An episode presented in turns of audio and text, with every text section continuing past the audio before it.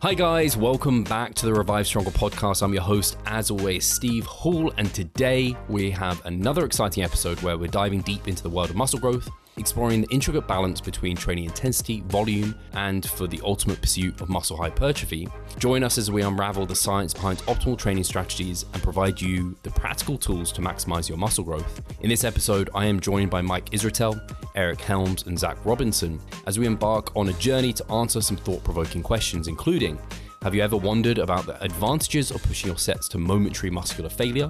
Is it the golden ticket to unlocking gains, or are there strategic reasons for not programming that way every time? Does the elusive stimulus to fatigue ratio transform under certain conditions? We'll explore the dynamic nature of this ratio within different training phases, workouts, exercise positions, and even dive into the intricate relationship between set volume, load, and proximity to failure.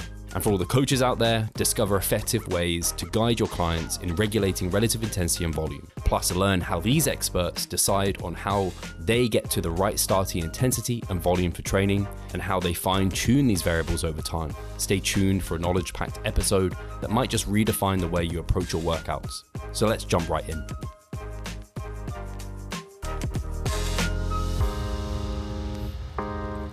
Hi, guys, welcome back to the Revive Stronger podcast. I'm your host, as always, Steve Hall, and today I have a very, very exciting roundtable. I have Eric Helms, Mike Israetel, and Zac Robinson on the show, and we're going to be talking about all things proximity to failure. And I think these are some fantastic people to have on the show to discuss this because I think everyone here has thought about it on a very deep level, past just even just practically doing it or just looking at it within studies. They've thought about it maybe more than a lot of people on this planet, are probably in the top 1%. So, uh, in episode 369, I discussed Zac's recent meta regression, which I think is maybe kind of good listening to have before you come into this. There's Zac's also been on loads of different podcasts, so hopefully you've caught one of those, uh, but definitely really listen to that one if you haven't. And just to kind of frame the discussion, I wanted to talk about some of the kind of previous data that we had that I think people would be aware of, where we didn't seem to see much additional benefit of training to failure than a few reps shy of failure for hypertrophy. Martin Refalo came on the podcast and we talked about his meta analysis where he found no significant or meaningful benefit for training to failure versus not. So keeping kind of um, like proximity to failure. Whereas Zac's meta regression, uh, still in preprint actually, uh, found an exponential increase in hypertrophy as we approached momentary muscular failure for moderate loads and uh, it included more studies and looked at proximity to failure as a continuous variable, not binary like Martin's did. So uh, this is just one variable to consider, obviously amongst many, which is what we're going to be discussing today. But it may have shifted some perspectives. Uh, it seems to within the online space, and people are thinking about it. And so I wanted to kind of dig into that a little bit deeper. I don't know if Zac, you have anything you wanted to kind of embellish there or add. Yeah, no, I think that's obviously it's a it's a great kind of interlude to kind of touch on. Um, I think the the biggest thing that I just like to talk about every time we talk about the meta regression is just, and you know, Steve, we hammered home this this this point, but it's just good to kind of reiterate just how unstable the the kind of the relationship was in terms of the way that it actually looked. I think there was quite a bit of overinterpreting on the exact like comparisons between RIRs and extrapolating the differences in effect size and all these different calculations that you can you can do, but personally having done this with all the different steps that kind of went into the to the actual process of estimating those relationships i would just be careful in doing those. To me what the meta regression suggests which does if you look at the actual numeric effect sizes from pretty much every other meta analysis there does seem to be some sort of advantage on taking sets closer if not all the way to failure. The question is the degree to which that's the case and how do we balance that with all the other factors that we can look at in the training program. So i think that's just the thing i would underline and not necessarily overinterpret the exact shape of the relationship. As you mentioned the the the meta regression is still in uh, a preprint um, formally and we are going to make some some minor adjustments that may kind of sh- shape and shift things a little bit different as we head uh, towards publication but um, that's kind of just the the one piece of caution I, would say is that that's kind of what we're talking about today is that there does seem to be some sort of benefit and i think that kind of is is uh, reflected in pretty much all of the analyses um, that have been done on this topic whether binary continuous etc it's just the the degree to which that's the case and then also balancing that with all the other training variables that we have to manage when we're designing a program for hypertrophy Fantastic. I don't know if Eric or Mike, you have anything you wanted to add uh, within that?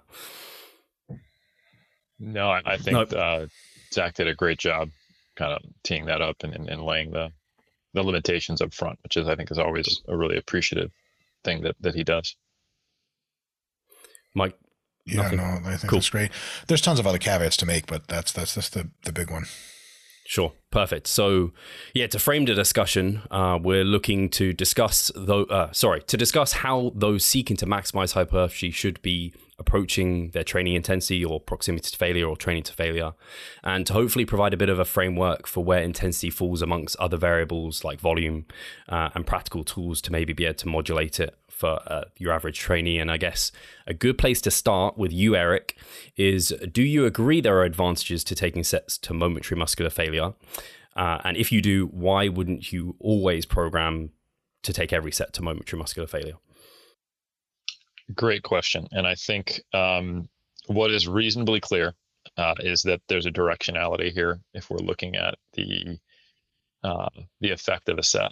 And really this comes down to directionality being that the closer you get to failure, I think it's pretty clear that that set will be more stimulative. Um, and the, the big question here, and I think what we need to acknowledge with all these analyses is where do we zoom in? And at what point do we take a bigger picture view? At what point do we start looking at the forest of the trees?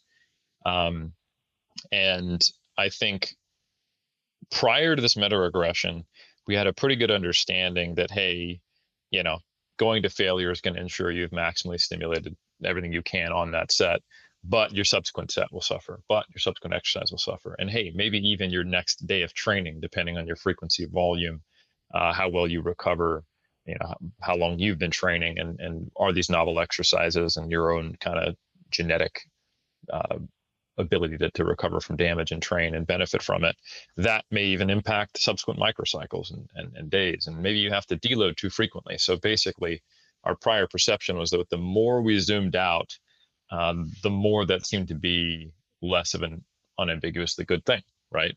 Oh, more stimulating set, great.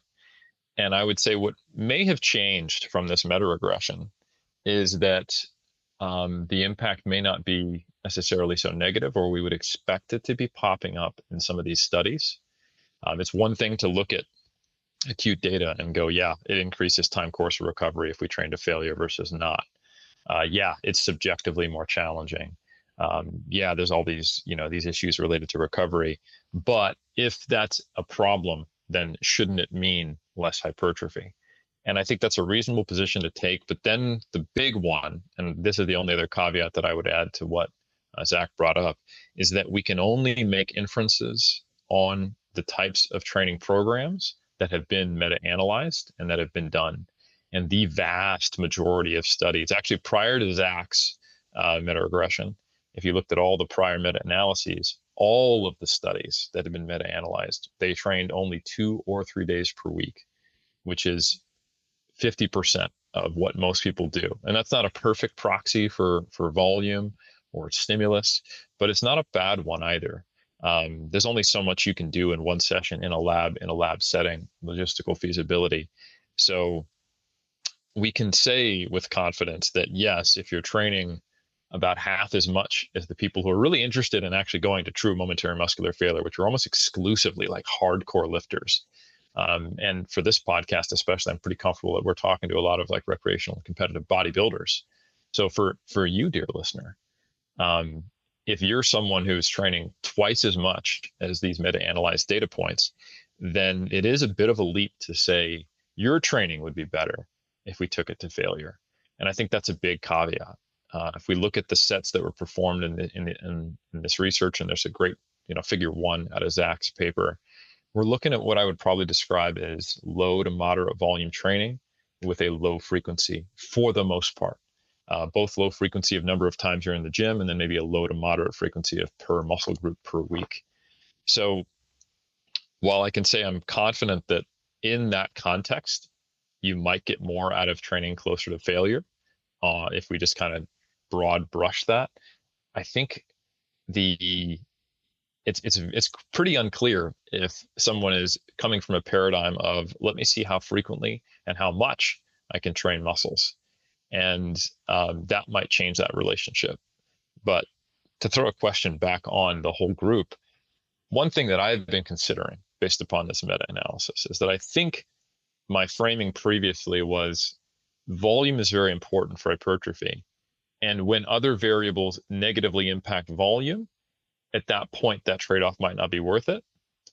At this point, I'm open to the idea, and this is a, probably the biggest shift in my mindset. I'm not saying I fully made that tick over because we haven't actually really analyzed the direct interaction of volume and intensity.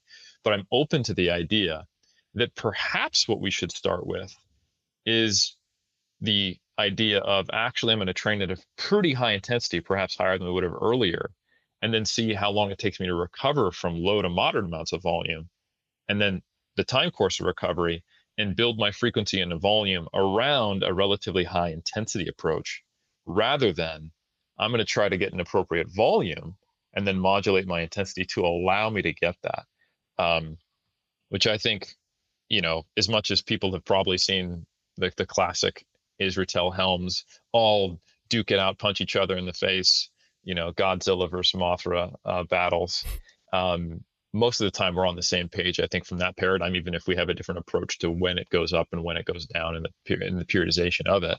So I, am actually curious to see if if uh, if Mike, if you see it the same way, and not to take the question asking out of your hand, Steve, but that is the that's the piece that I'm interested in now. Is oh, you know, maybe we should prioritize intensity and then structure volume and frequency around trying to preserve that, which it's it's it's a conceptual thing. I don't have any structure around that yet, but that's that's I think where the next question for me lies.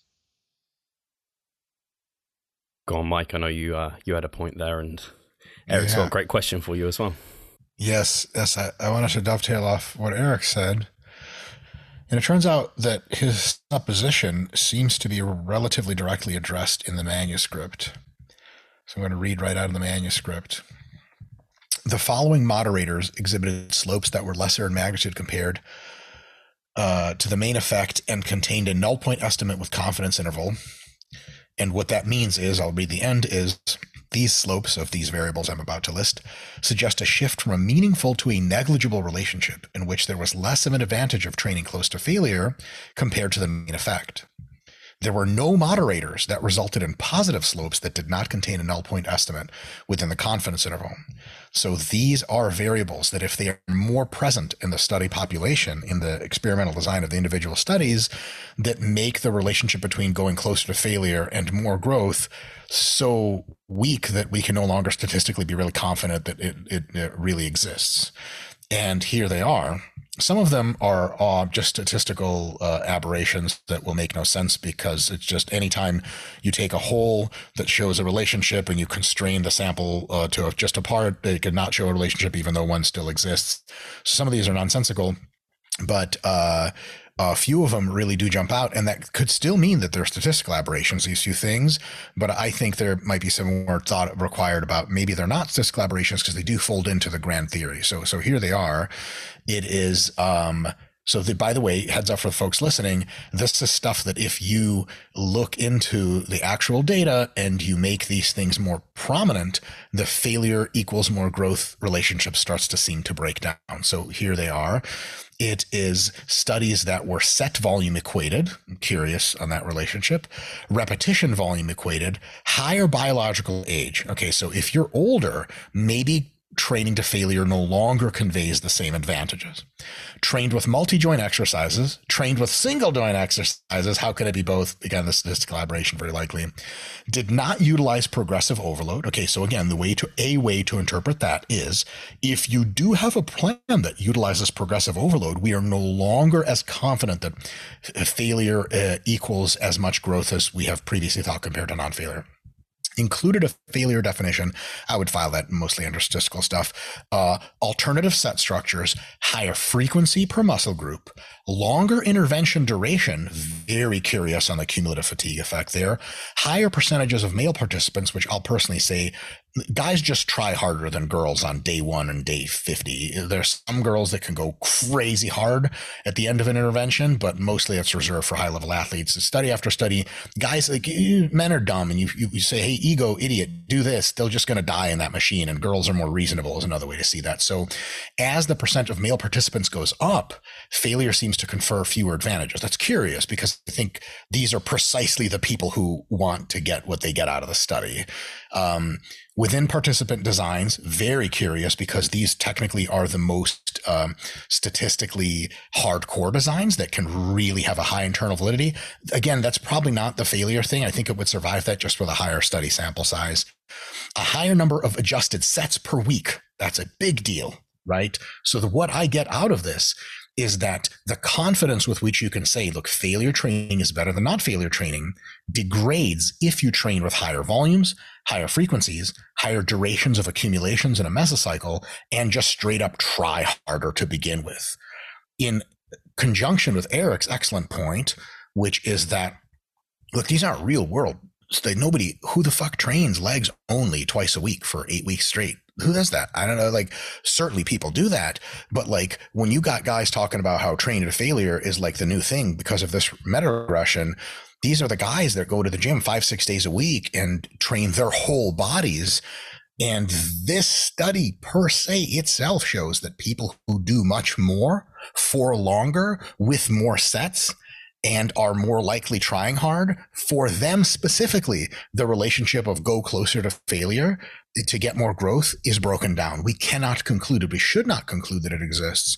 So when you have the situation, now, now we have kind of a, a picture emerging. I think this uh, meta regression does a wonderful thing, which is one of the first, maybe the first pieces of documentation that is real good evidence of the fact that per any given unit of effort, volume, whatever it is, look, you got gun to your head. You got to grow as much muscle by tomorrow as possible. You had better take everything to failure and beyond, as a matter of fact. But as soon as you start training for longer with more volume, and you try really hard and uh, you are training other muscle groups and systemic fatigue is a concern, then you have to come back and ask the same question of, okay, I know per unit failure still is the best because it is but what else am I paying there and how do I pay that off? Because it's like, you know, if you want the best car in the world, whatever, Bugatti Veyron, it is, there it is. It's the fucking best, right? Whatever. I, car buffs are going to kill me for this shit. Um, Bugatti Veyron, Eric has one. He has actually three. One of them he just like threw in a dump because he didn't like the color. It's a strange story.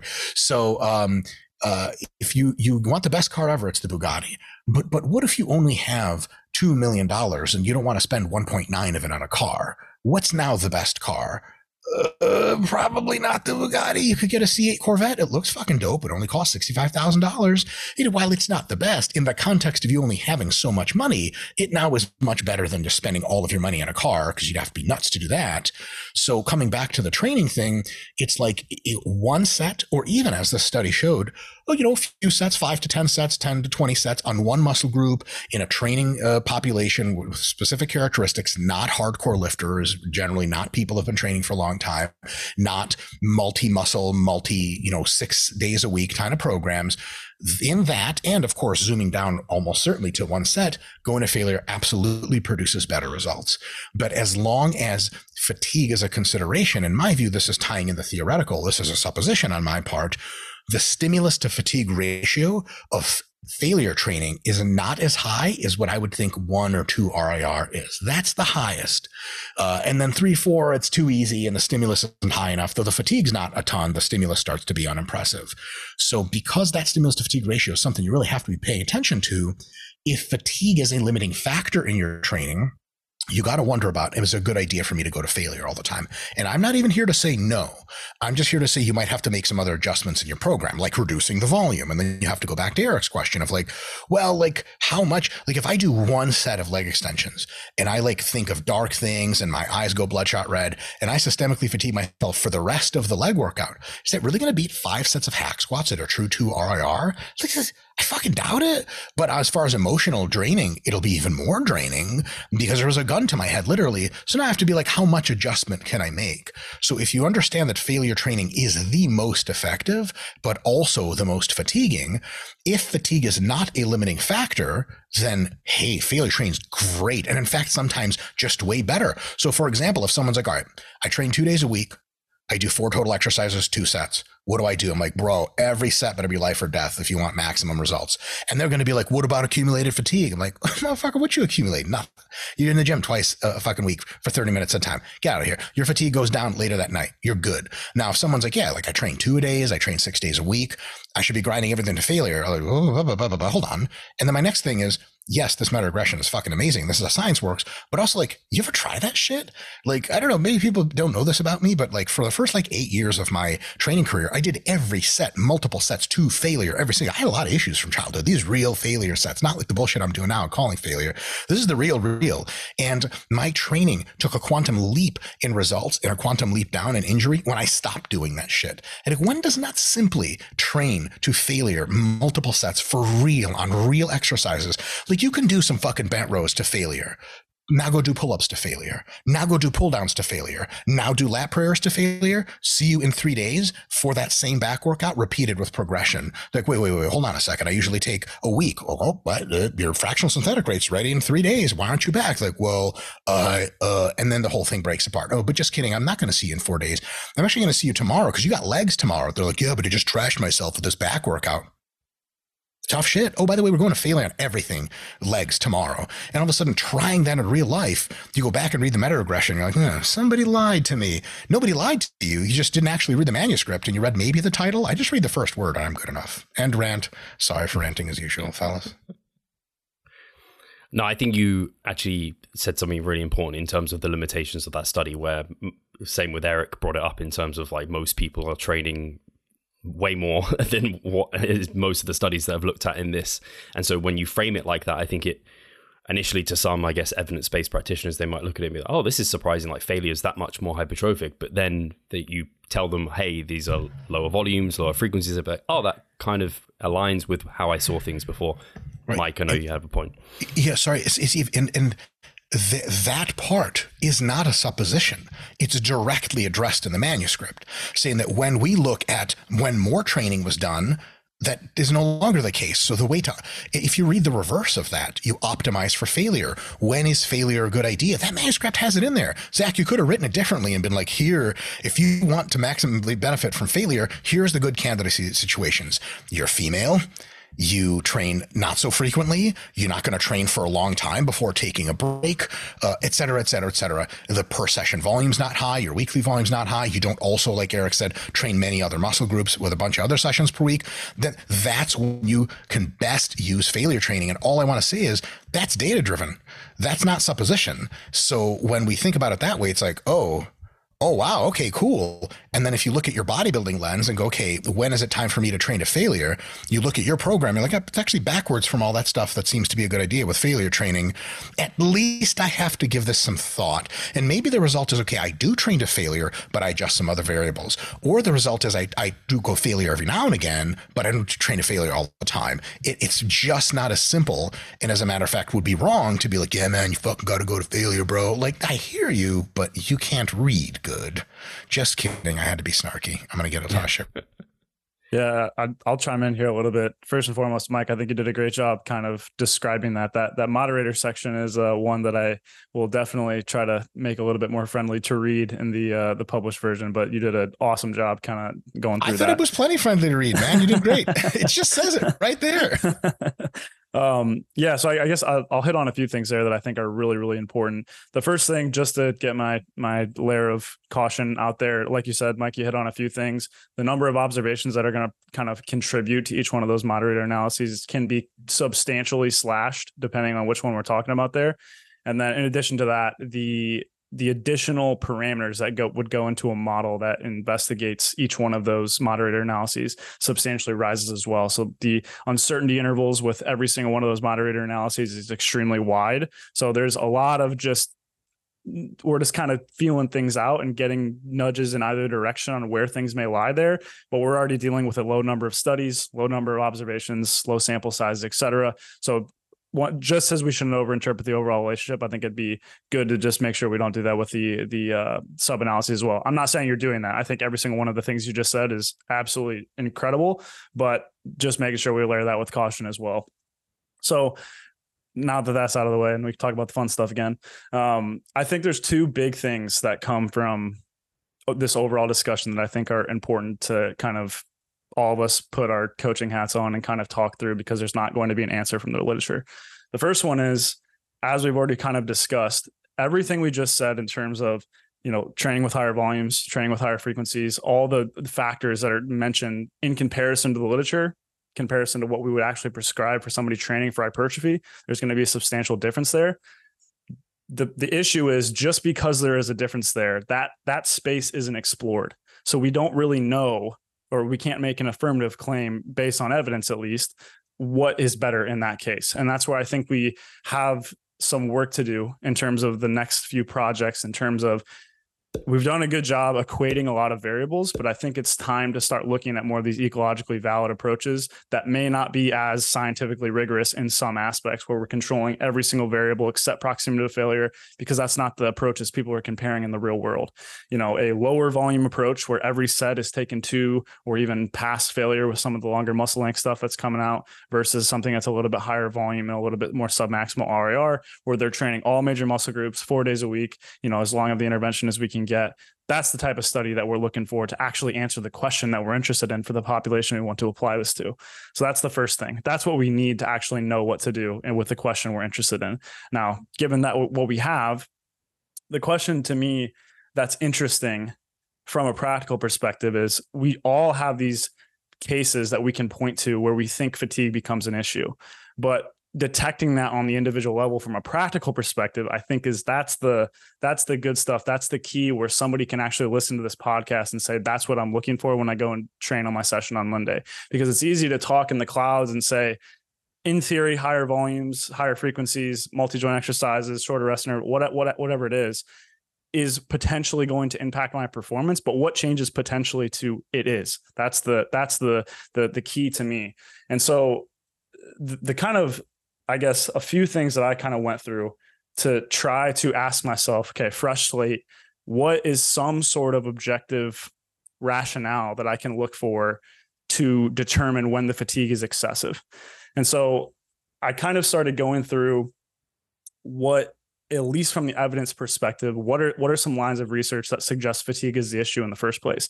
And I was actually finding a lot of things that would suggest it's not on, on, on the other side of the thing. So just a few things to go to. Eric, you already pointed out the very first one. The longitudinal proximity to failure studies themselves, to some degree, although there's the massive limitation of all the things we just said, they theoretically should show some issues if if fatigue is a thing, and it doesn't really seem to be the case put that on top of the fact that we essentially have zero longitudinal training studies. There's one that is still limited that shows we maybe to some degree adapt to proximity to failure over time, but we're really missing the actual fatigue measurements there. And if those did exist, the longitudinal evidence should pick that up.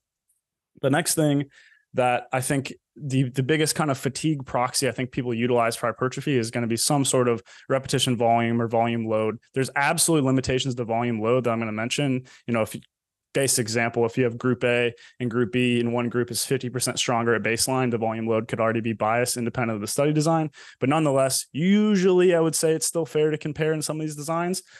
If losses in volume load were a massive deal for hypertrophy, another area that I think it would be picked up in is kind of high versus low loads and their relationship to proximity to failure.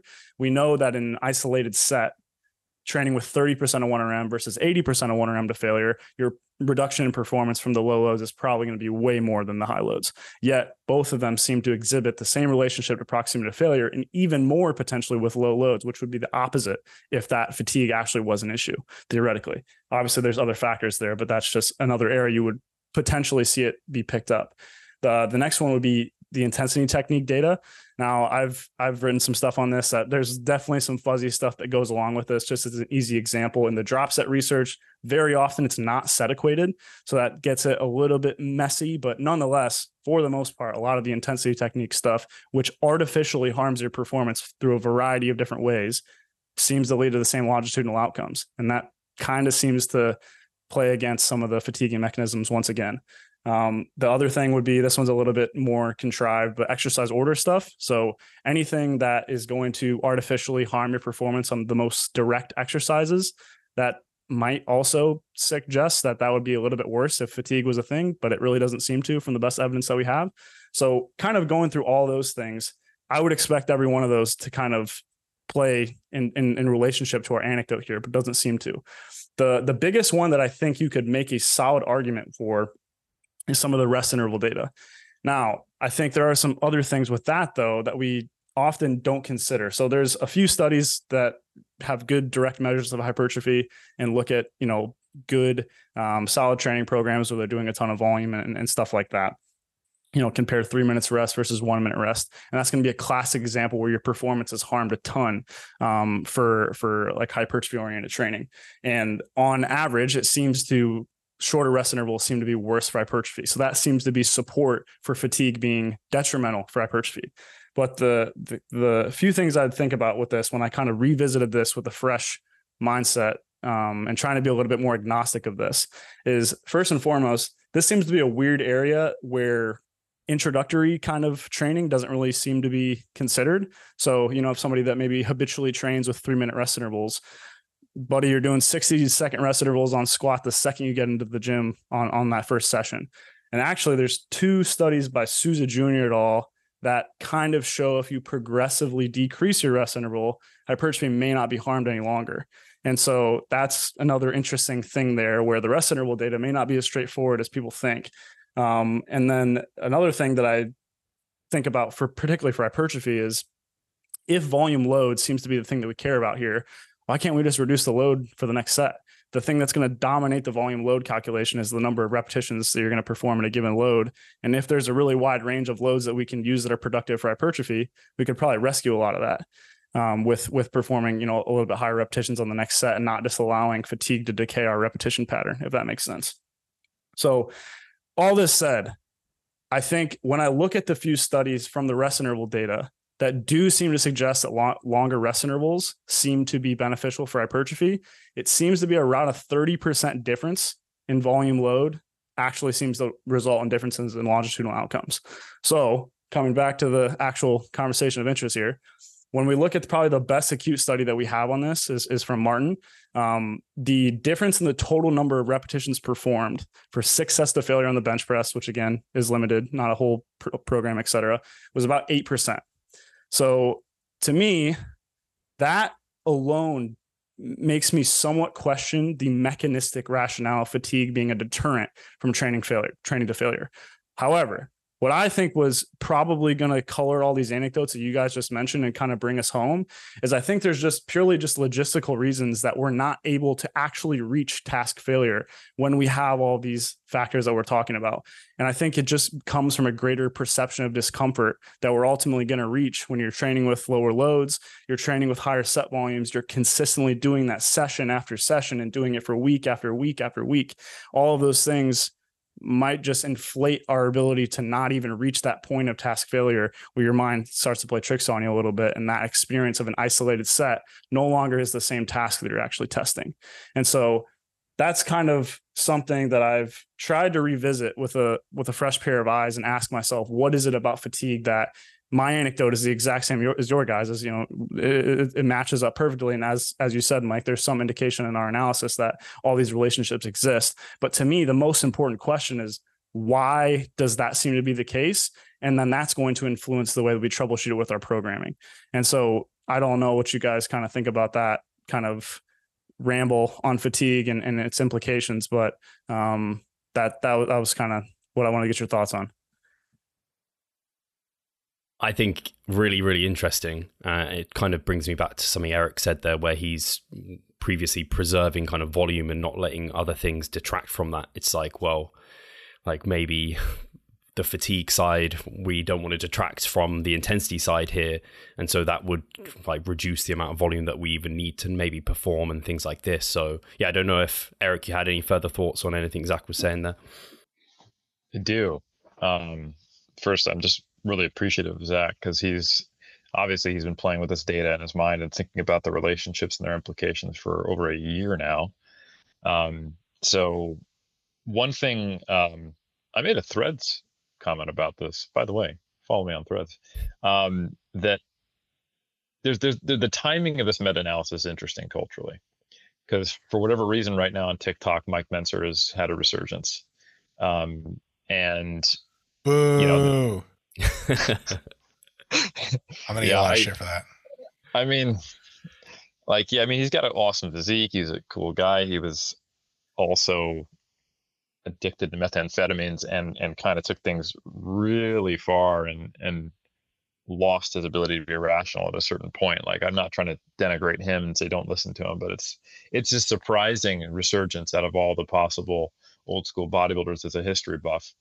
But I also get it. We're in a visual age, and when you watch someone go to absolute failure who's jacked, and you get these old videos, and it's um, it's marketable. And I do think that pushing yourself to the, the your nth degree, the only way that really gets to be visually demonstrated in bodybuilding is this. Even though the actual act of that, and everyone on this call who's competed knows, is dieting down to stage condition. But that's kind of like this marathon thing that's hard to show. You just visually see the outcome. So anyway, the timing of this meta regression is interesting because there's a resurgence of interest. And that is oddly enough leading to some kind of like revisionist thinking with the data we have on volume to get kind of to your your question steve and it's people going like yeah i knew it science now shows you just need you know a couple sets to failure per muscle group and what they're forgetting is that actually our data on volume has the interaction with failure already. Every single study in the 2017 meta analysis by Schoenfeld had the subjects uh, training to failure. And the the pushback I got when I pointed that out on threads was, yeah, but were they really training to failure? And I'm like, to the same degree that they were in the meta regression that Zac did. It's the same research. Some of the same studies are included.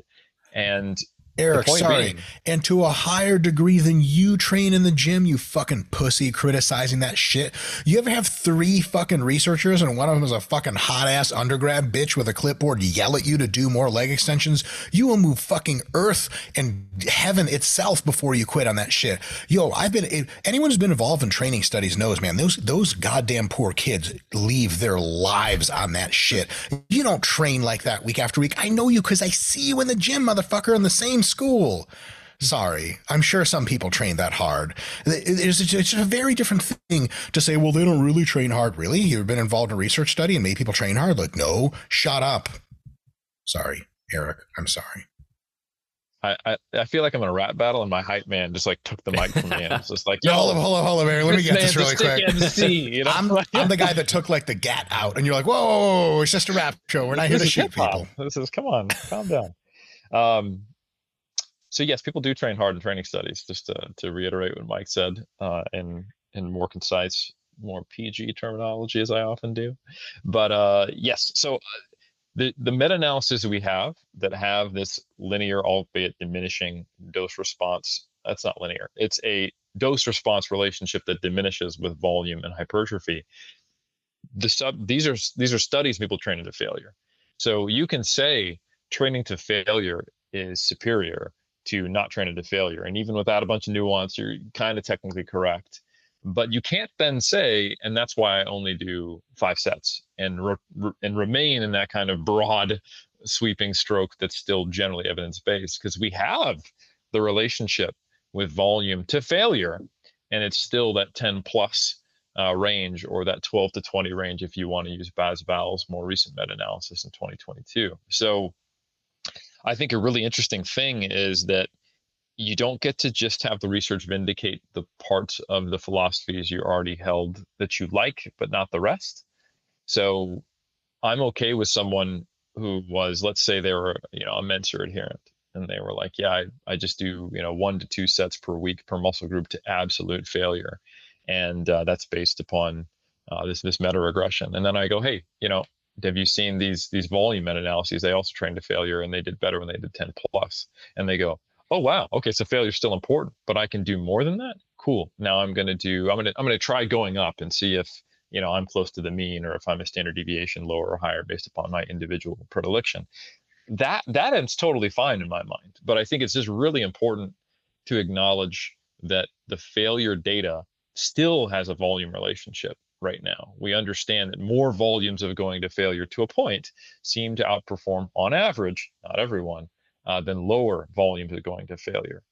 And I think that as I say that, I also have to address that previously, probably the error we made, which was a little premature, and I think this meta, regression is making me rethink some of the things I've said in the past, was that previously I was happy to be like, oh, look at this. We've got a couple meta analyses showing the dose response with failure. So volume is really important. So maybe we should pull back on failure a little bit to get more volume. And that's the same mistake, just inverse of saying, hey, uh, failure is really important. So forget about volume. So I think this is just a really useful meta regression because it helps us understand that both are important, that both play a role in increasing the stimulus. And it highlights the issue we have as slightly more evolved monkeys, where anytime there's a multivariate relationship, we go, but how about I just make it univariate when I talk? Like, all right, so volume's important, cool. So nothing else is. Oh wait, so now failure is important. Everything changed? And it's actually the same data. You know, it's just us taking the existing body of research and analyzing it. And I think the take home here is that when Mike, I think, talked about this quite in depth, you don't get the pull all the levers at the same time and have an additive effect. They have a non additive effect. In fact, one takes away from the other. So, really, the question is it's an, optimization game now. We have to figure out what is the appropriate amount of volume at this intensity. And then, okay, am I someone, and th- these are some of the things that I think as a coach, if I try to conceptualize this, all right. So, you know, I think some of the arguments that Mike and I have had in the past about muscle damage probably stem from the fact that I can crush myself and I just don't get that sore. And, you know, so that flavors my, my experience. Um, so it, does that mean that someone like me or someone who can really crush themselves, even with a relatively new exercise, right? Um, and the amount of soreness they experience is a standard deviation or two lower than the average bodybuilder. Would they benefit from doing, you know, higher intensities at higher volumes versus someone else who they get disproportionate amounts of muscle damage from being closer to failure, maybe they would be better to two RIR and doing more volume. I, I don't know, but I, I'm I'm I'm very open to the possibility that on an individual basis, this relationship might not even be the same. Like, yes, there's a relationship between volume and intensity, and one drives the other one down to how much they can be useful. But that may be a slightly different relationship for Steve versus Zac versus Mike versus Eric. And that doesn't make it any easier on our job as coaches. In fact, it makes it more complex, but it's a good thing to know just that you could actually have some people who would do better with reducing volume and training close to failure. And you might have some people who do better on the opposite. And it's not just going, all right, everyone should train closer to failure based upon this meta regression. Now we seem to find the right volume dose for you, but it actually might be a different relationship between those two things.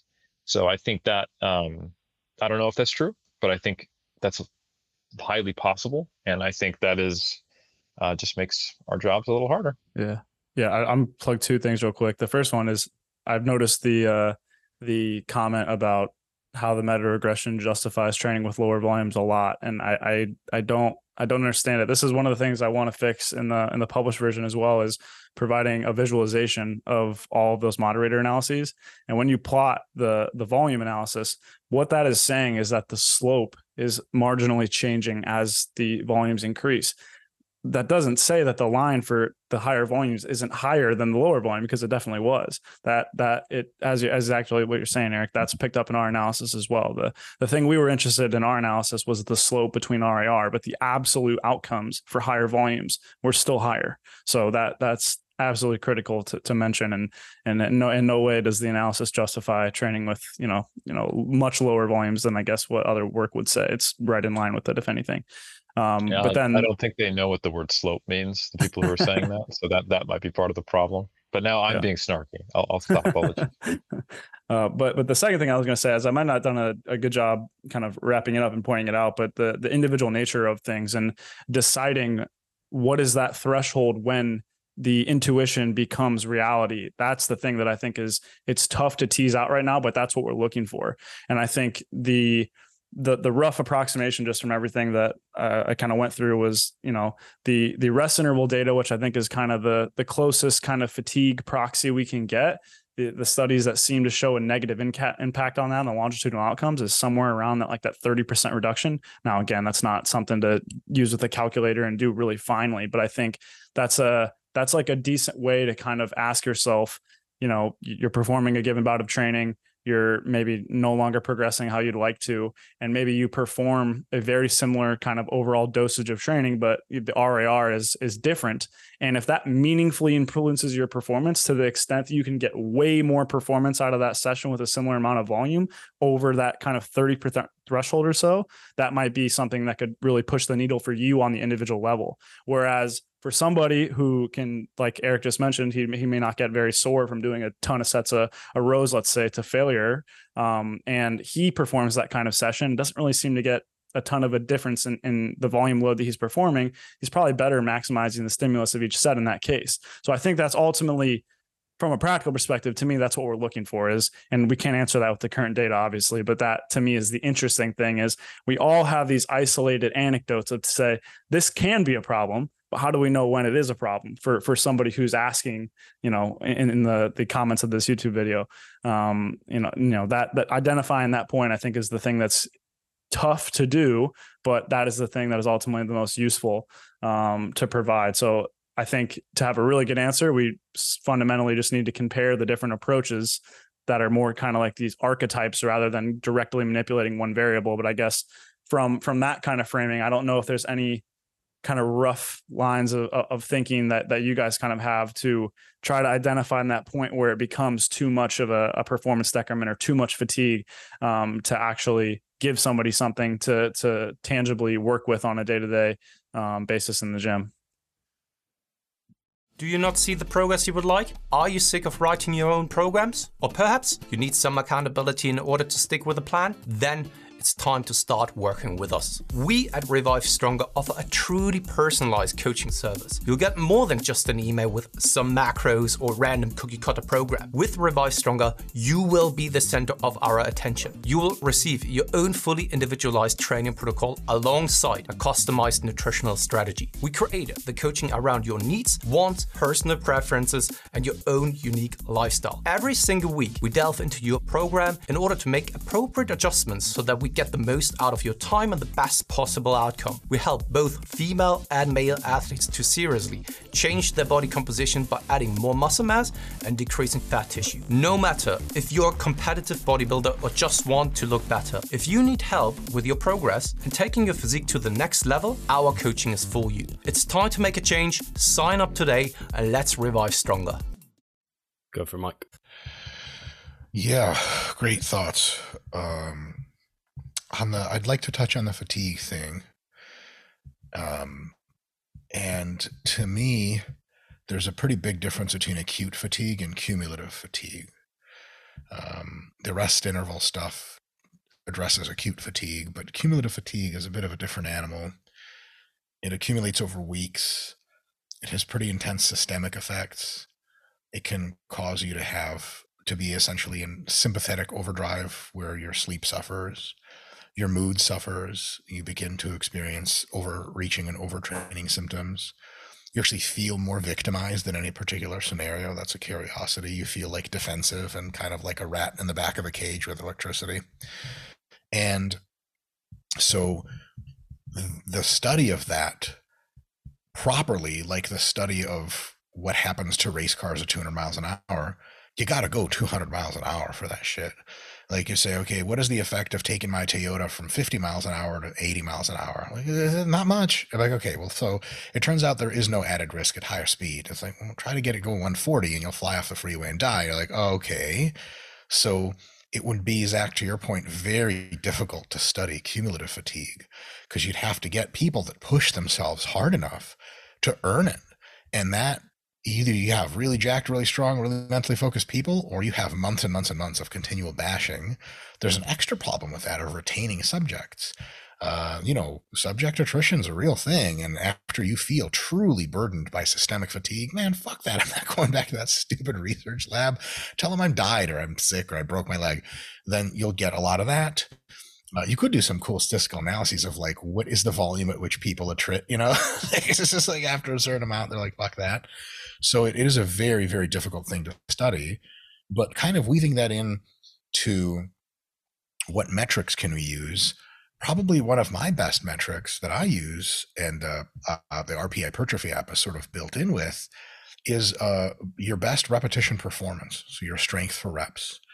Now, if you can continue to set many PRs in the gym week after week after week, get a little stronger in the leg press every time, we can say that you're excessively fatigued. But the definition of recovery in sports science is ability to get back to baseline and not underperform compared to usual. So if you're as strong or stronger in the leg press than you ever were, you're not actually accumulating enough fatigue for it to really fundamentally disturb the results of your program because you're getting them. Look at you, you're doing the thing. So you actually have to take people far enough to get those. Here, here we go. It was only a matter of time. Get them to their MRV and beyond, maximum recoverable volume, and then they cannot hang in there and then they start to degrade in their performance. That's when you know accumulated fatigue has become too high. The next question I'd have to ask is okay, we have two groups, they do everything the same, one goes to all out failure and one does an average of, let's say, two RIR. Which one is going to get to their MRV first? I'd bet a whole lot of money it's the failure group. And then you have to do another analysis after that. Say, okay, if we have a group that can train to failure, and they last four weeks without needing a deload week. And another group that doesn't train to failure that can last six weeks without needing a deload week. On the net balance, did they grow differently from one another? And you could look at the analysis. So let's say it said they actually grew the same per week, per week. Then we could say, okay, it looks like failure training sucks because it robs you of two high quality weeks. Every six week cycle, you could have been training great for two weeks, but you're deloading instead. Not a big difference, but it could be a difference. Or you could say, actually, it's the same growth between them. Uh, four uh, four weeks total versus six weeks total. One goes to failure, one doesn't. Same growth. Like, oh fuck, I can squeeze my growth into a smaller amount of time. But then the next question becomes is how sustainable is that over multiple mesocycles? Because you can, you guys, I'm sure have had this experience. You put a, together a great program, great meso, it goes amazing. You do it again, you fall apart into fucking 50 million pieces. You're like, ah, oh, I actually can't do 20 sets of tricep extensions without my elbows hurting. I did it for a month, but then after that didn't work. So sustainability becomes the core feature. Again, very difficult to go with training study design. But one shortcut I have is this mythical thing called training quality, which much of which I actually sharpened my thinking of reading Eric Helms stuff. And training quality to me, oh, stop. So, uh, training quality to me is first of all, are you hitting your performance parameters in the gym? Like you like press 405 last time for 10. Is it 11 this time or is it 410 pounds? Something, right? Something's going up. The, you can't really like not hit a PR and actually do a little less. And someone's like, Did you have a good workout? You're like, Yeah, it was crazy. Like, no, it wasn't, motherfucker. You lying to me. You suck today. So are you getting better? The next one is more of a perceptive one. Is it how was your perception of your movement, your range of motion? How did your muscles feel? You were crazy sore? Did your joints hurt? Or was it one of those just high quality ball sessions where everything feels like ice cream and then you have fuck mega pump? If you train to failure consistently and you can string together a huge number of weeks of high quality training, you'll be getting stronger and the shit feels good. Your joints feel great. Your brain feels great. Every session you come in ready to f- fucking war. Then, hey, listen, I will shake your hand and be like, this clearly is working for you. Versus how many sessions in a row can you string together that are high quality in which you go just shy of failure? In my experience, there is a totally inverse relationship between the two, but I have not found it to be linear. I have found it that in a high volume program, as a male, et cetera, et cetera, et cetera, all those caveats, if I go to failure all the time, I get like two and a half good weeks of training, and then I need a week and a half of fucking total rest basically to cobble myself together. If I go two RIR on average, I get four weeks of great training.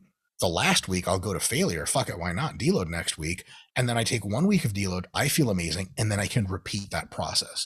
There is a sustainability question with training to failure or not. And training to failure can be made totally sustainable by just rigging the volume low enough. However, as Eric's citation of the meta analysis showed, you rig the volume low enough, you're actually just giving away gains. So, what you don't want to do is attach yourself to this idea of I'm going to train to failure, I'm going to work the rest of my program around that. There is a way in which that'll make much better sense than just train a failure, not working your program around it. Absolutely make the adjustments. Yes, lower the volume. But how much do you have to lower the volume by? And is it worth that volume lowering on the net balance for hypertrophy? And so to me, the answer is for most people, really who are gung ho about lifting, who do it a lot, who do it super hard, saying I have to go to failure every time robs you of continual high quality training, which will generally reflect itself in your injury or physique years down the line. Whereas if you say, look, every now and again, failure is great because it tests me and it makes sure my RIR calculations aren't wildly off base.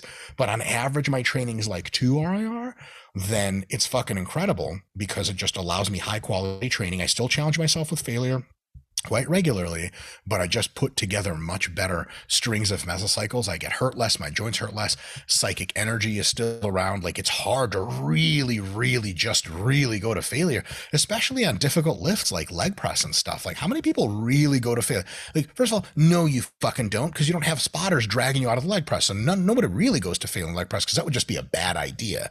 Right. And then so you factor all this in, you really try training to failure and all the stuff it gets really fatiguing in a nonlinear, in my experience, exponential way.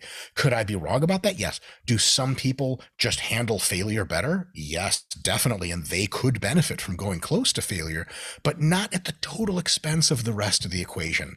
And so to me, training stimulus is like filling a cup. Like you can fill it with more volume, which is like a more diluted juice, but there's a lot of juice. You can feel it, fill it with concentrate, which is failure training. Like that's a shitload of stuff, but they still don't have that much of it. And let's say it costs a ton. So your fatigue is really high from it. You still got to fill the cup one way or another. In my experience, and from learning a whole bunch of sports science, uh, not this is not the fallacy of the middle ground here. Close. Um, a moderated, occasionally intense approach seems to work best. How do we know that? First of all, I don't know of any sport which consistently trains maximum performance only. I just don't know of any sport like that. You tell a soccer coach like it's 100% like small sided games all day. He'd be like, fucking crazy. You want me to have you broken soccer players next week? And you're like, well, these guys are fucking pussies. They got to go hard. You're like clearly you've never played soccer before. Sir, just you're drunk. Just walk off the field, right? That's the result you would get.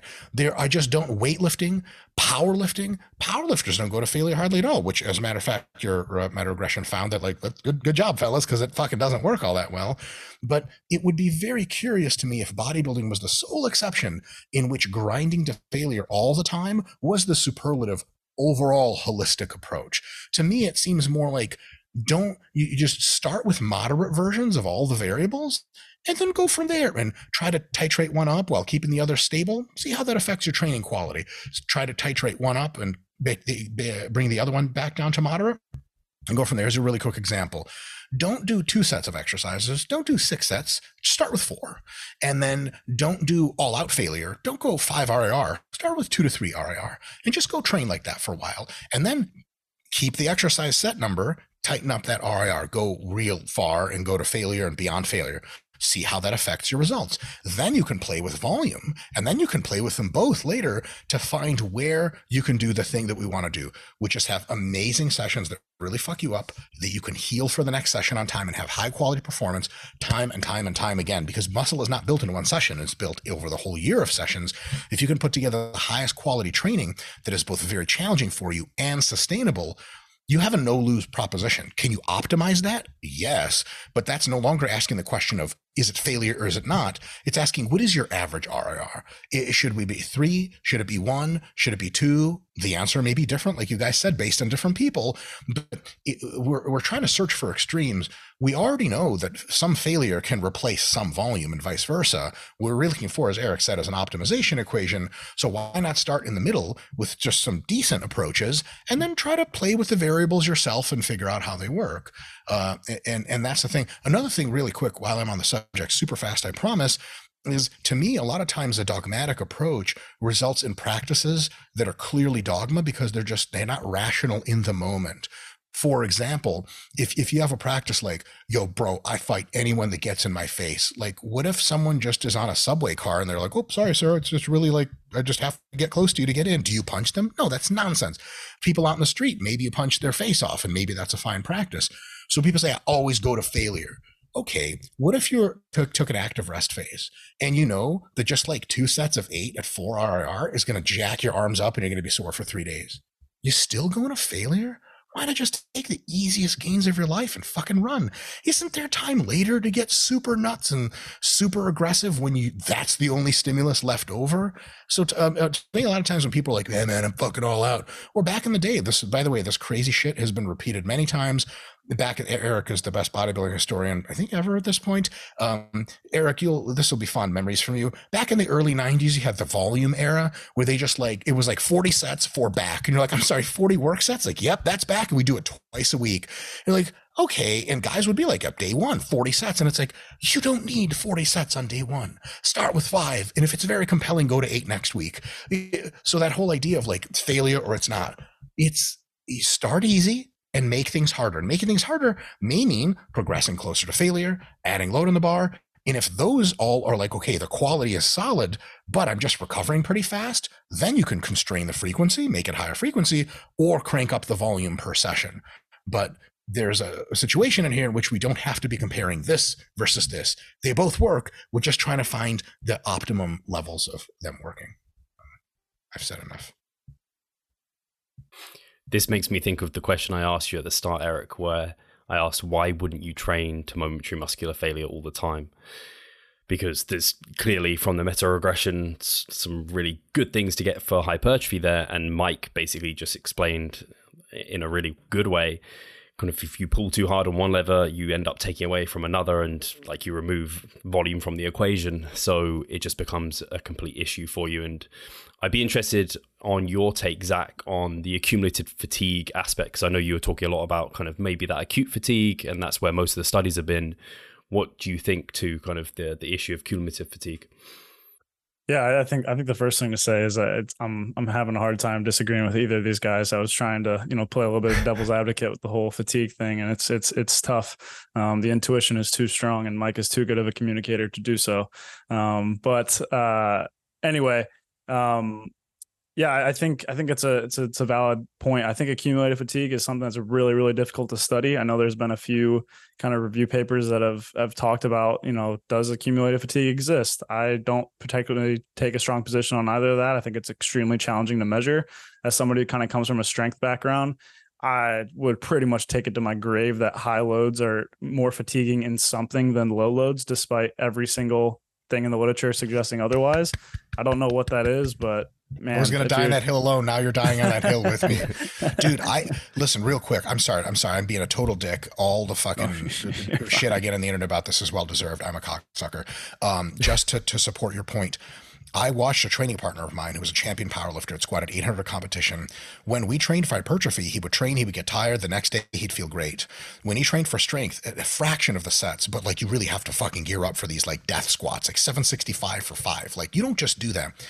I watched him fall asleep during his workday, just just pass out.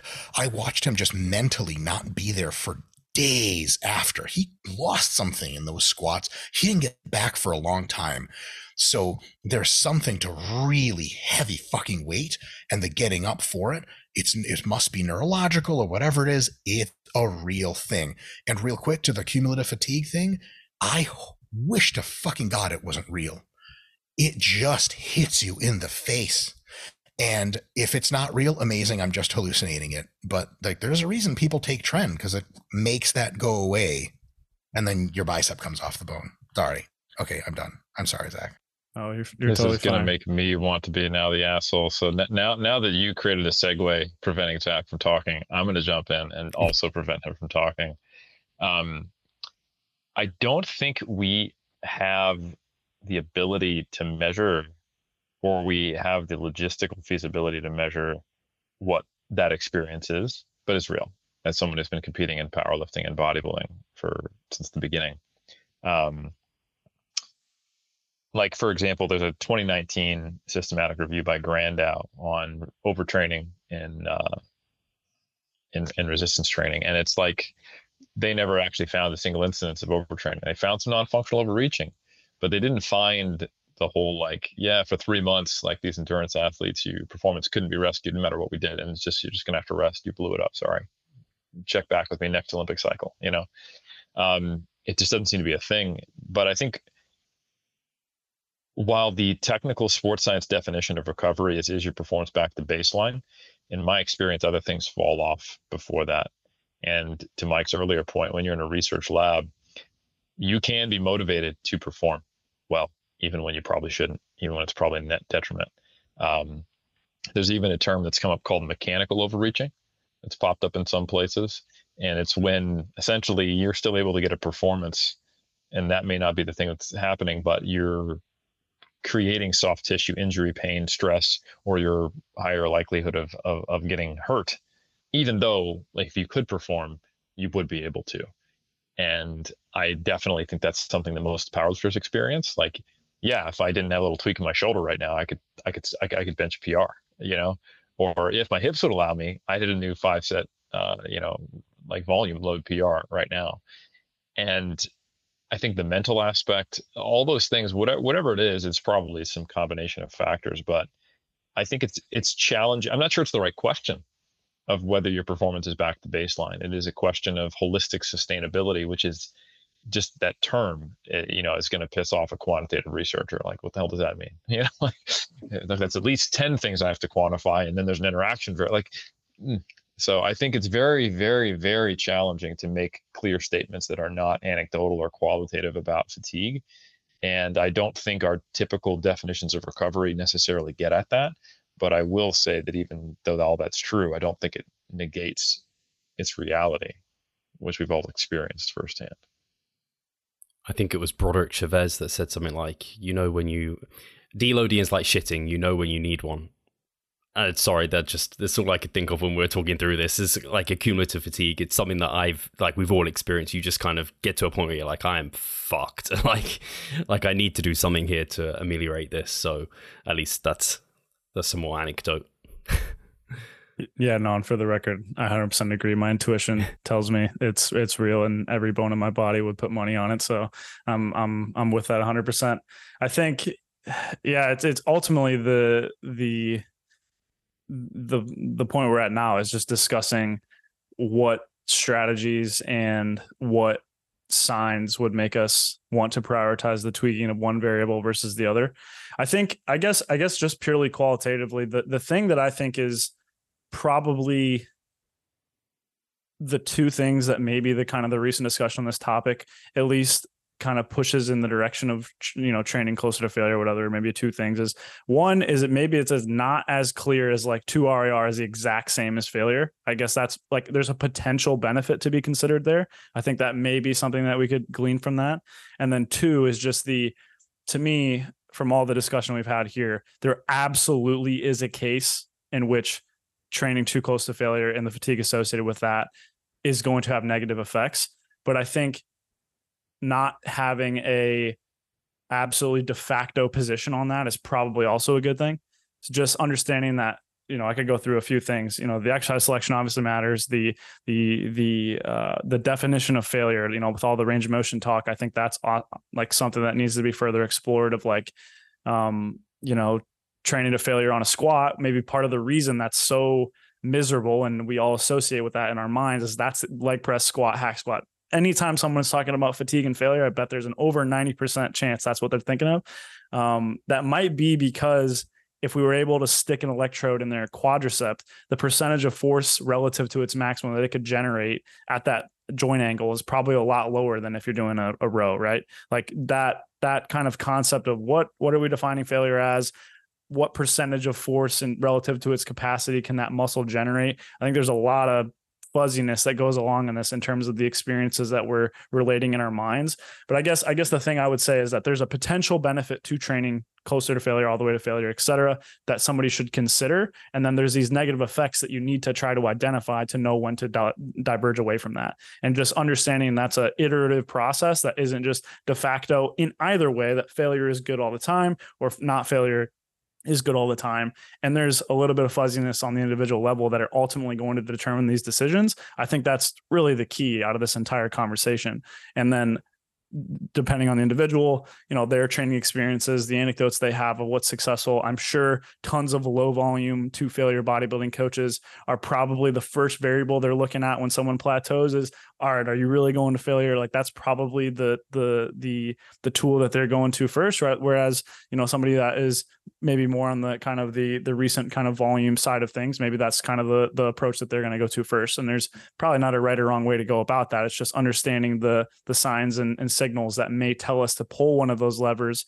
on the individual level. And I think trying to, you know, for for anybody looking for stuff to do, I think trying to find tools for the for that process for an individual. That's the that's the really the key thing here to kind of figure out which lever to pull when we have so many um, that all kind of influence one another like you guys have already described. So so yeah i'm, I'm on board. Fatigue's a thing. It's just how do we measure it? How do on the on a day-to-day level when we're doing bicep curls how do we know when it's a problem? That's the that's the tough question that we all have to you know sit and think about yeah, I think that that kind of comes to the question that I had uh, drawn up before, whereas Mike talked about this stimulus to fatigue ratio. Essentially, that's kind of what we're talking about here in terms of kind of does that change under certain certain circumstances. So Mike mentioned coming out of like I don't know an active rest week one, is the stimulus fatigue ratio of like training a bit further from failure a wise move for the fatigue versus going straight to failure and then being like totally beat up for days on end so you can't train again or doing failure work later within your workout or within your working week, even.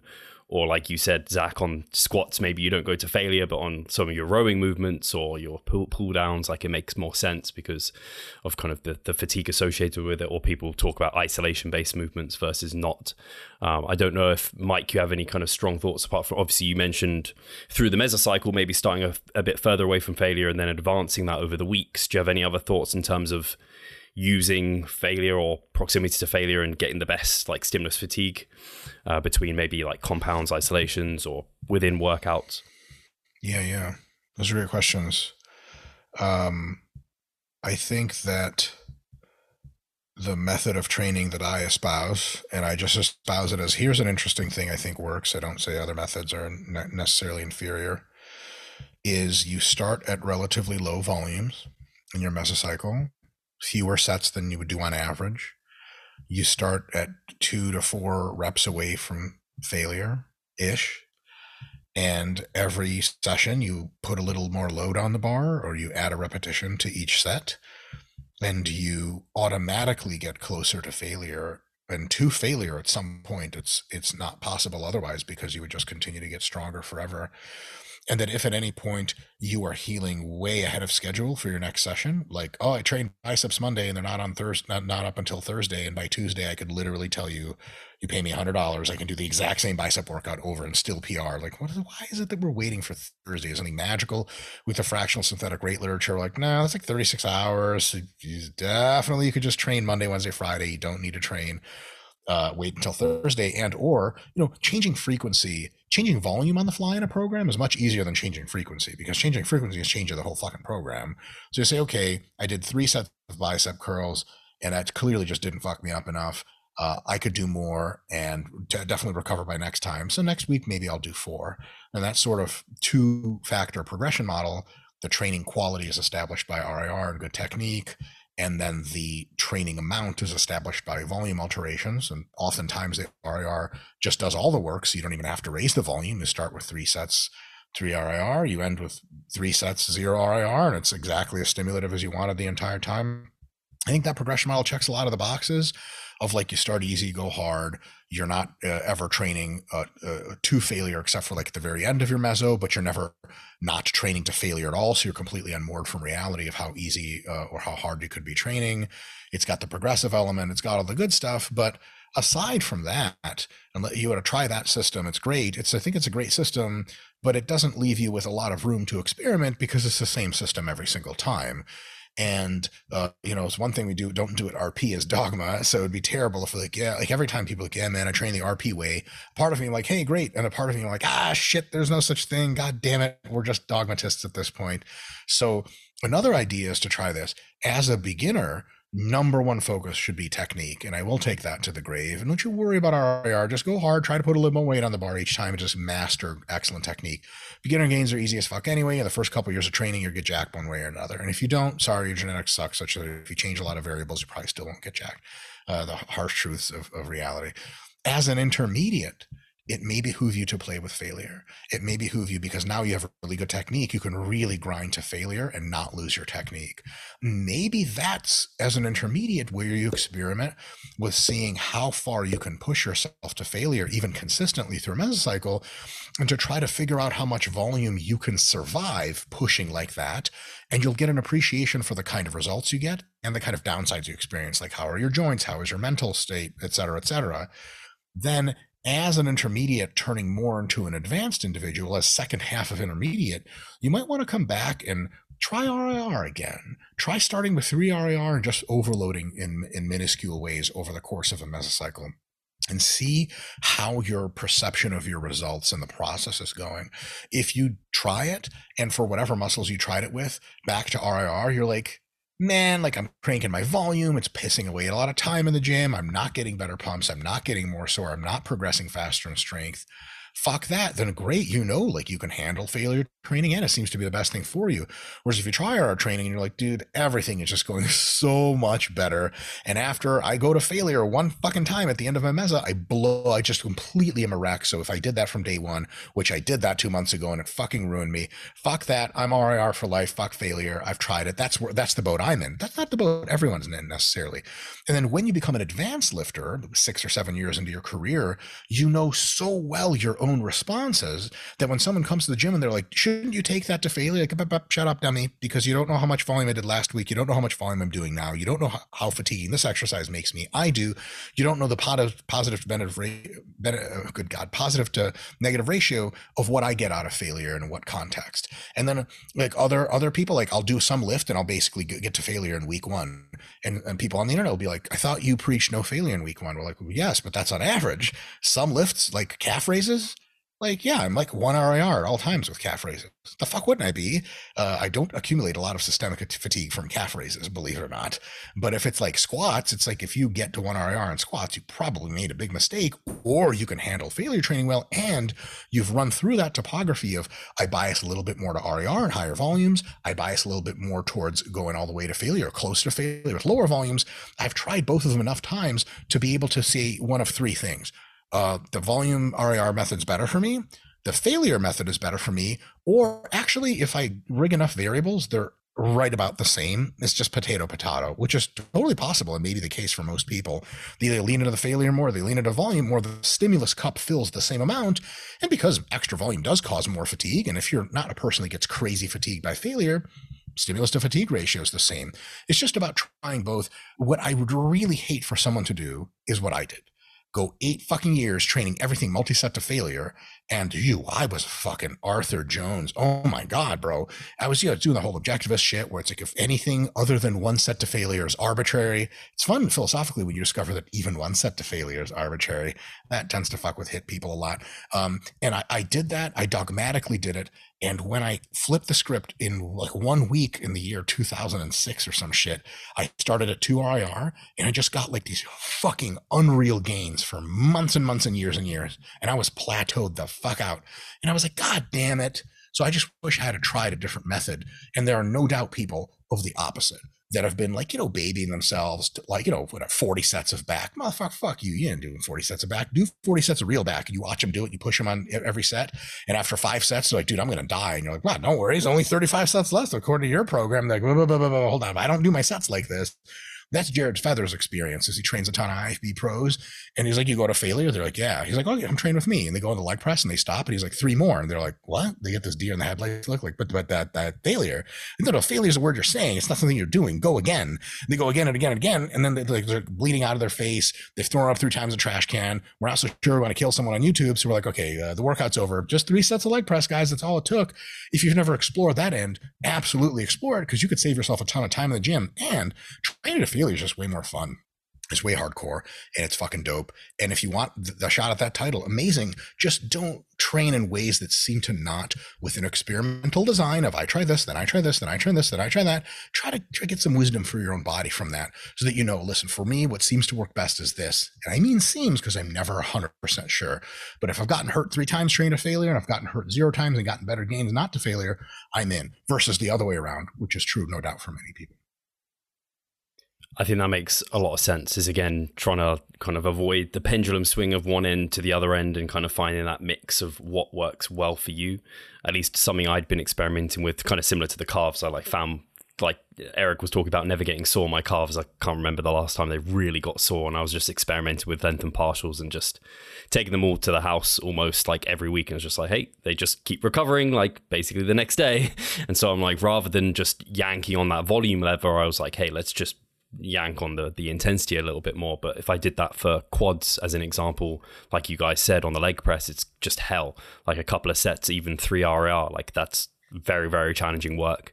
And I think that's something some people get wrong is they hear three reps in reserve and they think easy. And I think all of us here know three reps in reserve it isn't easy any exercise. You don't get any gains from easy training. You have to cause an overload of stress. And something for you, Eric, I don't know if you can quickly clear up for us because it's often an argument of why you shouldn't use reps in reserve is because people aren't good at approximating that for themselves. So I'd love to hear your kind of thoughts on that. Yeah. Um, people are, on average, when studied, pretty damn good at it, um, actually. And uh, the way that that's been studied is multi varied, and it's important to discuss how. Uh, real briefly, the most common method is you'll have someone go to failure on a set motivated in the loud, same kind of environment Mike was talking about.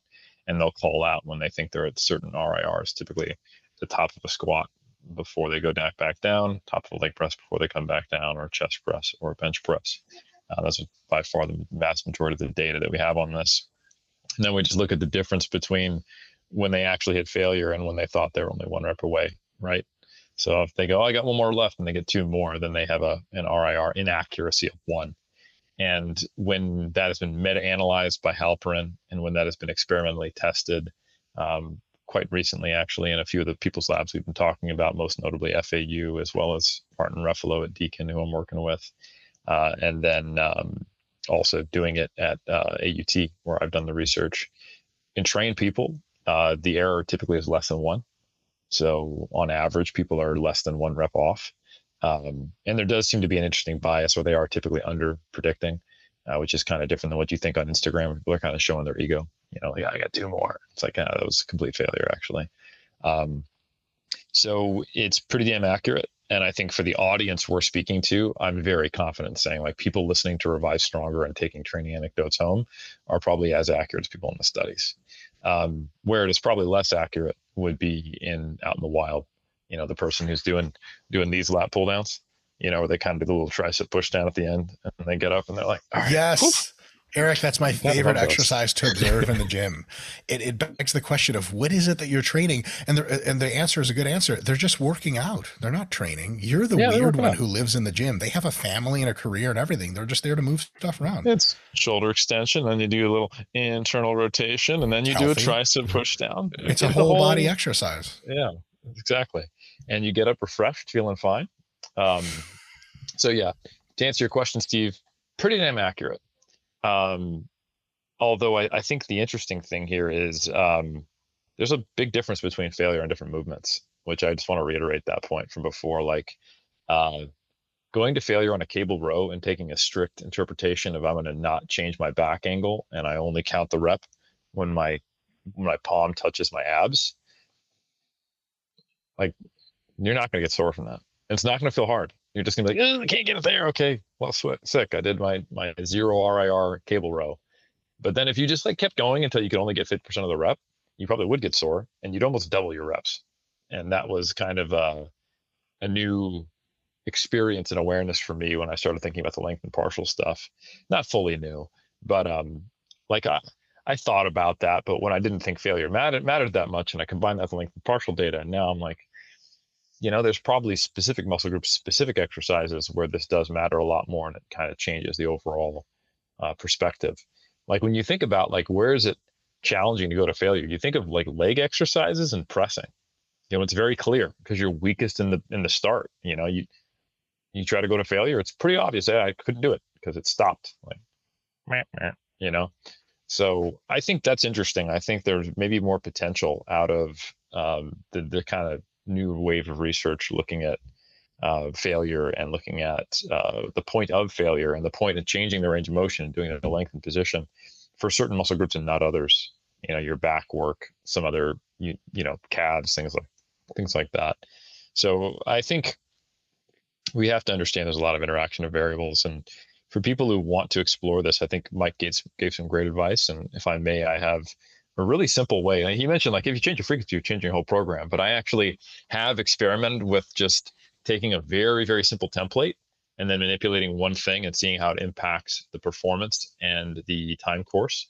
And that's basically going take a low to moderate upper lower and just do them without any set days. Just go upper, lower, upper, lower, upper, lower. And then an easy way you can adapt that is all right, I'm going to do that to failure for a while with my current exercises. I'm going to do six to eight sets per muscle group. Am I ready in 48 hours to do upper again? If you're not, like if you're not healing on time, okay, then I got to push that out.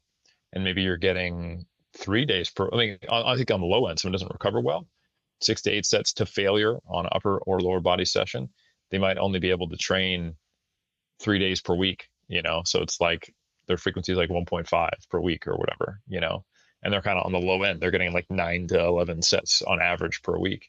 Someone who recovers quite well, they might be able to go upper, lower, off, upper, lower, you know, like kind of like that. And now they're getting another bump in volume. And then run that for a while, see how you do, see how long it takes you to need a deload, see how you like it, see which exercises just are really not conducive to that setup. And you're like, you know what, I got to get this uh, this one out of there. I'm going to swap it in for this um, and then repeat the experiment months later because it's going to take some time to really get a good feel for that and do your first set of the three RIR, second set of the two RIR, last set of, and a one RIR.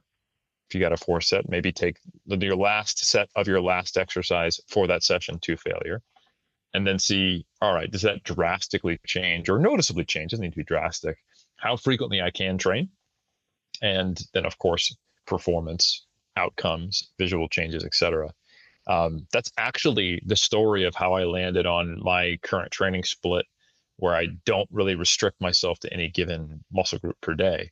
I found that I could accumulate more training volume per muscle group uh, at a higher intensity with more frequency, which was just the same way I found I could accumulate more volume per week. Same thing, right? If I can train a muscle group more often with the same volume and I'm still recovering higher intensity by not having an upper lower split and having kind of like free range. So it, I call it full body, but I think that really gives people a, an inaccurate impression that I'm doing every single muscle group every, every single day. I'm not. I'm just repeating muscle groups when they're ready to be trained again. And that resulted in me getting a whole lot more volume. Not a whole lot more. I got a quarter more volume to be objective about it. And I was just as recovered and I was still training with a similar or, or greater proximity to failure. And I was able to do it for longer before I had to deload that experiment I exact talk, talk talked about playing with upper lower and then playing with repeating full body. And then I was like well I can take the same concept. Like I'm just going to train a muscle group when it's ready. And that's how I landed upon that. So I think you you can you can take some of those uh, very simple approaches like that and just modulate okay let's try that to failure. Let's try it short of failure. Is there a difference? And you can find out like in Mike's kind of archetypes are you somebody who falls along like oh wow I I go to failure and it's a massive increase in my time course of recovery, or it's a small change, but I feel like my quality of training is better. Or maybe you can do both relatively frequently, but when you go to failure, you've got to deload, you know, way more frequently. And you can just then, once you've gone through that experimental process, you can be like, all right, so which one do I think was a better gimme for the gotcha, or vice versa? And I think that's that's a relatively simple way that someone can probably go through this process and figure out where they individually fall. Yeah, I like that. It reminds me of I made a really stupid thread. I think it was something along these lines. It was like bodybuilding is like trying to train as hard as often, sorry, as hard as you can, as often as you can, as much as you can, for as long as you can. It's like that sounds really maybe simple on paper, but like there's a lot of ways to go about trying to achieve such a thing. Um, like just training as hard as you can today is not going to achieve that and trying to do it tomorrow like we've talked about like the accumulative fatigue and all these different variables so i think this is the final question i've got though thank you for that eric is um, to you zac in terms of talking about any decent tools to help your clients regulate their volume or relative intensity how do you decide what intensity and volume to start training with and what helps you modify that over time i know we've spoken about that in general and mike spoke about that at length in how he likes to do it did you have anything different to Mike or anything to add? No, I mean, I think we've in different you know sectors of the conversation. I think we've nailed pretty much all the things you would utilize. But I guess to try to distill it down um, in an answer, I guess ultimately the thing you're trying to do is is we've all kind of said the terminology, kind of an optimization game. There's kind of a window where the most productive training happens, and we're trying to maximize the dosage of that training without you know over fatiguing ourselves such that we can't do that for a long time. That's ultimately what you're trying to accomplish. The guys just mentioned both approaches that they like to utilize to kind of do that in some sort of systematic fashion, whether over weeks, over months, over years, even. Um, and I think that's ultimately what you're trying to, to, to do. And I think the the the challenging things t- to me is when you're trying to think about some sort of I think I think uh, it was colored in the guy's answer. I think a lot of their intuitions were were built into kind of you know when you know kind of thing. And I think from a systematic, very clear answer for a listener, it gets hard because you know there's a lot of middle ground that can happen in that answer that that I think there's a ton of really good like training configurations that people could land on in the middle of those kind of answers that I I think it comes down to the fact that there probably is more than one road to Rome here. And I think that's something to sit and really like understand because it then you avoid paralysis by analysis and, and thinking you have to, you know, optimize this down to, well, I do one RIR for two sets and then I do, you know, uh, momentary failure, but not lengthened partials on my third set. And then my, you know, that kind of, that kind of situation, you probably don't want to go down that road and understand there's probably a ton of different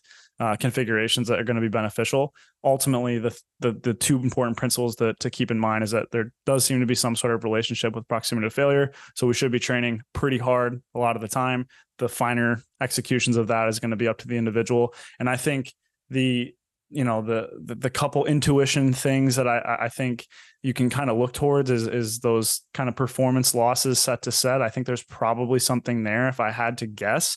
If that's to me that's the best explanation of that intuition of kind of what does it mean to not be ready to train a muscle group in 48 hours? To me that's you know the the performance on the first set like mike kind of talked about of being able to even remotely match your performance or exceed it that's kind of the the the get into the session in a good spot. And then to have a really high performing session to me is to you know whatever that that kind of benchmark kind of set repetition combo, RIR combo, whatever it is, trying to be around that a lot of the time, as opposed to having massive losses in performance. And I think for some people, that's going to be, you know, for, you know, for me, Steve, we're kind of talking off air. I've been gracious enough. We've got a tonal machine at the, at the lab we just recently got, and those are really cool if everybody hasn't got a chance to use it. But um, I've been doing a lot of my kind of back training with like eccentric overload in every single set to lengthen partial kind of failure. And for me, that I can maintain performance relatively well for those across a few sets, but that could just be me and that could be isolated to certain movements in this very specific setup, et cetera, context, blah, blah, blah.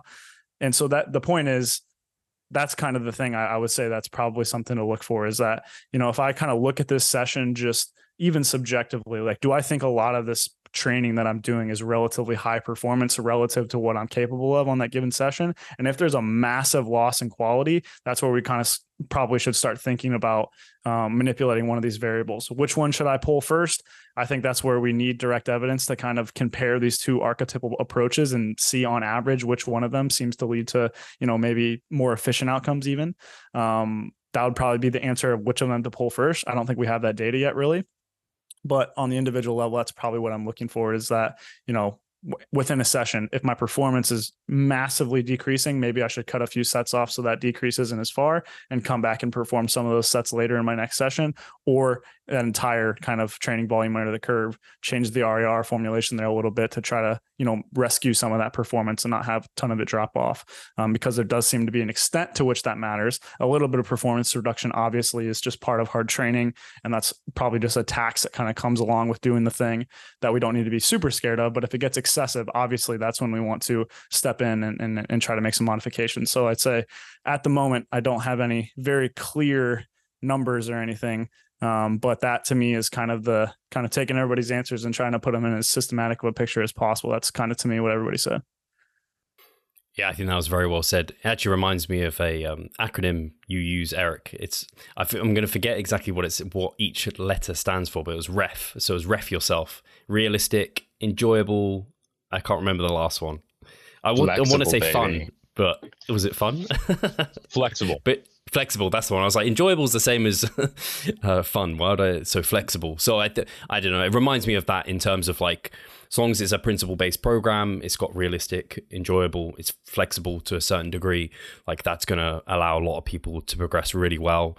And I kind of want to make sure to leave the listeners where they might have listened to all of this. They still like still feel I don't know anxious, confused, lost. They want this optimal program, and it's like, hey like everyone's just here described like don't be dogmatic try a few things out make sure your training is generally hard and you're doing sufficient amounts of it. You feel like hey you're getting beat up but not super beat up and try and make it progressive over time and you're you're probably going to land upon something that's really really good and it will probably change over time as well.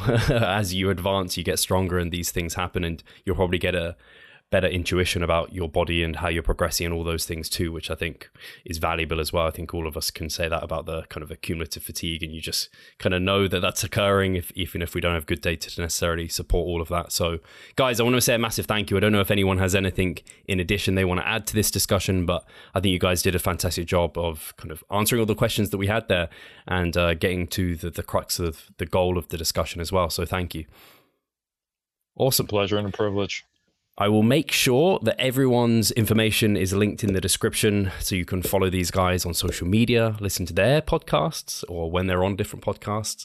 And uh, I just highly recommend following all these guys because they're incredibly intelligent. And hopefully, you guys really enjoyed this. And we'll catch you on the next one. Cheers.